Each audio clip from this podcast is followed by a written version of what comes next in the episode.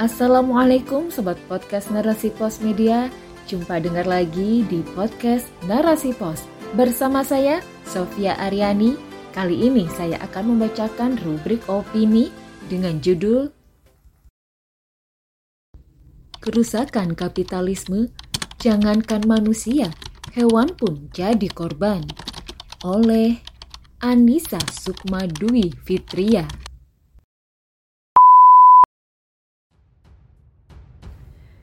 Ternyata surat cinta tak senonoh ala anak kelas 6 sekolah dasar itu hanya partikel kecil atas permasalahan masyarakat saat ini.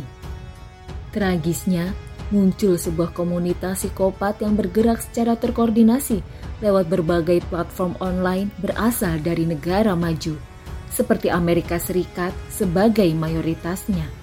Mereka menjadikan seekor bayi monyet sebagai bahan konten penyiksaan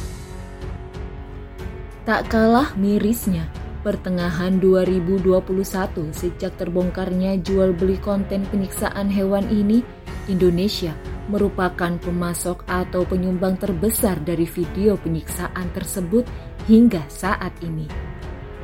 Komunitas beranggotakan ribuan orang itu akan merasa sangat senang dan bergairah saat menonton video bayi monyet yang tersiksa dengan berbagai cara yang mereka inginkan narasi.tv 2 November 2022.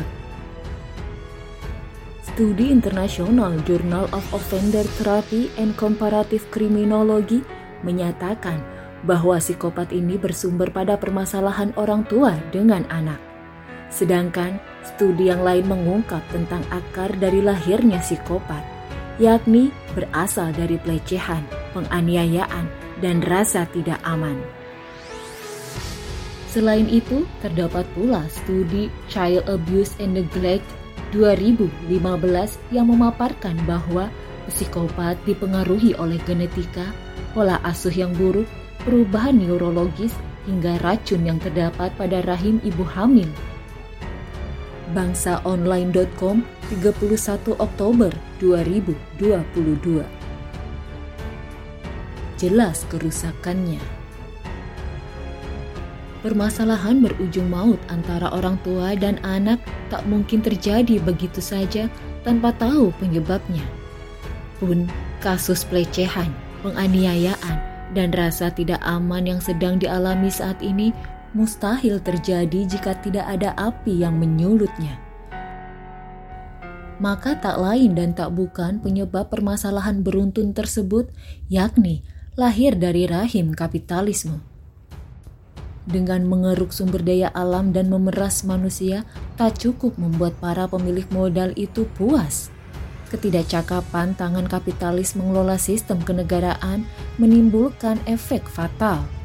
Bahkan hewan pun merasa tersiksa atas kebijakan rancu yang mereka buat. Seolah tak pernah kenyang mengejar kesenangan duniawi, antek-antek kapitalisme akan terus mencekoki racun pada pemikiran masyarakat kita mengetahui bahwa media sosial adalah satu-satunya media yang sangat luas jangkauannya. Orang di berbagai belahan dunia bisa menyaksikan apa pun hanya dengan menatap layar handphone. Makin luas jangkauan video tersebut menyebar, maka akan makin banyak pula yang menyaksikannya.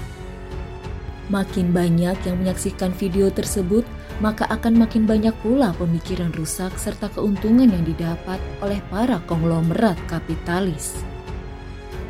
Sistem kapitalisme senantiasa memisahkan agama dari kehidupan dan membiarkan segalanya berjalan tanpa aturan yang jelas. Hukum tumpang tindih sehingga membiarkan kasus beruntun seperti itu terus terjadi tanpa tindak lanjut. Tidak adanya filter oleh negara pada jejaring media sosial sangat mendukung berbagai kegiatan cybercrime. Maka tak heran jika video seperti itu menyebar luas hingga ke ribuan, bahkan jutaan orang banyak. Jelas sudah, akar dari rusaknya standar pemikiran serta tatanan pada keluarga dan lingkungan adalah aturan yang dibuat oleh tangan manusia, yaitu kapitalisme, sekularisme. Padahal sejatinya sebelum penciptaan alam semesta, manusia dan hidup, Allah telah menyiapkan aturan untuknya. Rules that made by Allah Ketika pemikiran manusia dijadikan standar atas apa pun dalam kehidupan, maka yang akan terjadi adalah kehancuran. Sangat perlu diketahui bahwa fitrah seorang manusia adalah selalu merasa butuh kepada yang maha kuat. Maka jelas sudah, tidak ada yang paling kuat di alam semesta ini melainkan Al-Mudabbir, sang pengatur, yaitu Allah subhanahu wa ta'ala seperti pada firman-Nya. Sesungguhnya, Al-Quran ini memberikan petunjuk kepada jalan yang lebih lurus dan memberi kabar gembira kepada orang-orang mukmin yang mengerjakan amal soleh bahwa bagi mereka ada pahala yang besar. Quran Surat Al-Isra ayat 9 Sebagaimana 13 abad yang lalu ketika berdiri kokohnya khilafah yang siap menyebar ke seluruh penjuru dunia, dengan kobaran semangat kaum muslimin yang senantiasa menegakkan syariat Allah, menjadikan Al-Quran sebagai satu-satunya aturan yang berhak untuk mengatur kehidupan mereka. Saat itu, minim sekali terjadi permasalahan ataupun kerusakan pada kehidupan yang dinaungi oleh khilafah. Begitu detail syariat Islam menyediakan aturan bagi kehidupan, dari mulai bangun tidur hingga bangun negara pun diatur olehnya. Bagaimana Islam mengatur saksia Islamiyah atau kepribadian Islam yang terdiri atas pola pikir dan pola sikap yang senantiasa berstandar pada Al-Quran dan Sunnah.